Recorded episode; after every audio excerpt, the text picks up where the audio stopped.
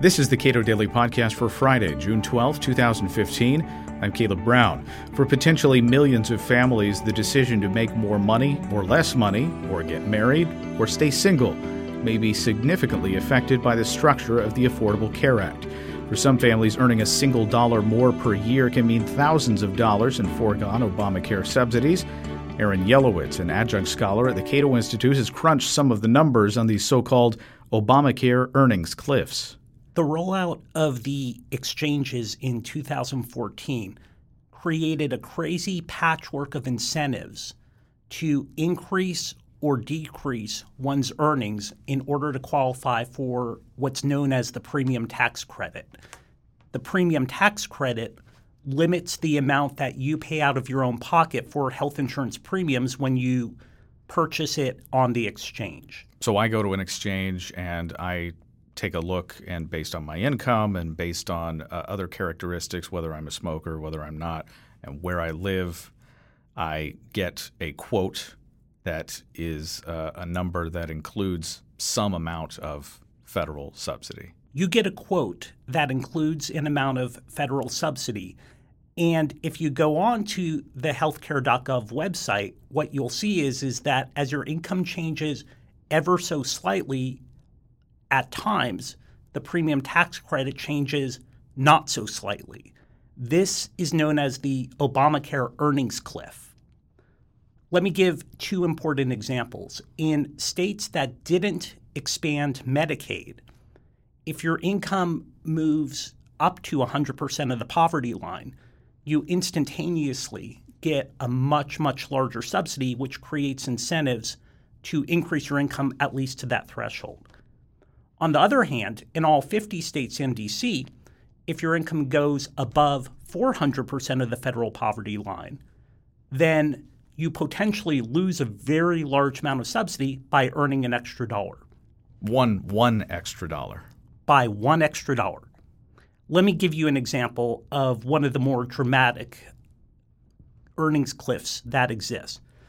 Imagine you go on to healthcare dot gov and you live in Clay County, Georgia, and you're a sixty-four-year-old, note that premiums go up with age, but the subsidies constrain how much you pay out of your own pocket. So for that sixty-four-year-old in Clay County, Georgia, if they're, if that individual's earnings goes from forty-six thousand six hundred seventy-nine dollars to one dollar more, forty-six thousand six hundred eighty dollars, they lose a premium tax credit, a subsidy, of more than six thousand six hundred dollars. So they will lose on their premiums, sub, they will lose subsidies to their premiums. So an, uh, the amount of money of about five hundred dollars a month that would otherwise go to bringing their insurance premiums down just goes away, and the uh, this person faces essentially the full cost of the premium. That would be correct. They in that instance, probably aren't mandated to purchase health insurance at that slightly higher income amount. But the idea that you could earn an extra dollar and lose six thousand six hundred dollars worth of premium credit presents an incredibly strong disincentive to earning that final dollar. So we don't know exactly how people are going to behave in response to this, but clearly six thousand dollars a year for a middle-income American is uh, a sizable amount of money. We know that economic incentives should matter. We know that people learn over time, and they could learn the hard way. What's interesting about the four hundred percent of poverty threshold is, is if you make a slight mistake and earn more than that, then you owe the entire amount of the premium. So you may have gotten an advance on the subsidy. So you were paying for insurance during the course of the year, and the amount that you paid to the insurance company already incorporated in advance on that premium tax credit. If you err and are slightly over the four hundred percent of poverty threshold, you all you owe all of that money.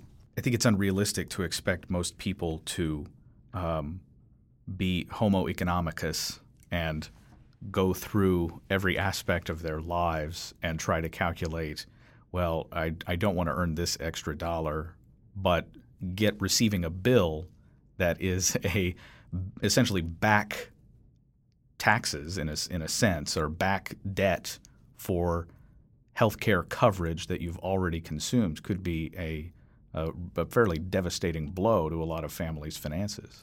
It would be learning the hard way. Those penalties are not nearly as devastating at lower income thresholds, but at four hundred percent of the federal poverty line, if your income exceeds that, you have to pay it back. I'll be publishing data on this, but the key point to note is that these Obamacare earnings cliffs are present for many types of individuals. They tend to be more prevalent among those where costs tend to be high. For example, older individuals, married couples relative to single individuals because of the way that poverty thresholds work, and in high healthcare cost areas. For example, I pick out Clay County, Georgia, and as well a lower healthcare cost area, Anderson County, Tennessee. What can be shown and is, in some sense, jaw-dropping for married couples, this earnings cliff can be huge. For example, exceeding four hundred percent of the poverty line for a married couple is at the threshold of sixty-two thousand nine hundred nineteen dollars. How much does such a couple lose in premium tax credit by earning the next dollar? Answer is more than sixteen thousand dollars. Clearly, we think that incentives matter. We think people might have to learn the hard way, but they will learn. No rational mode of thinking would justify earning a little bit of extra money exceeding that kind of threshold. What we would expect is that people would cut back their earnings and, and perhaps err far on the side of cutting back their earnings so that they don't accidentally go over that cliff. We also think that there are incentives to either marry or stay single based on the premiums that single versus married couples get. The bottom line is that there are dramatic earnings cliffs due to the structure of Obamacare. Those earnings cliffs would occur in all fifty states and D C. They matter more for people who are older and generally those who are married. They create incentives to cut back on your income and potentially create incentives to either get married or stay single. Aaron Yelowitz is an adjunct scholar at the Cato Institute. You can read more of his work at Cato dot org.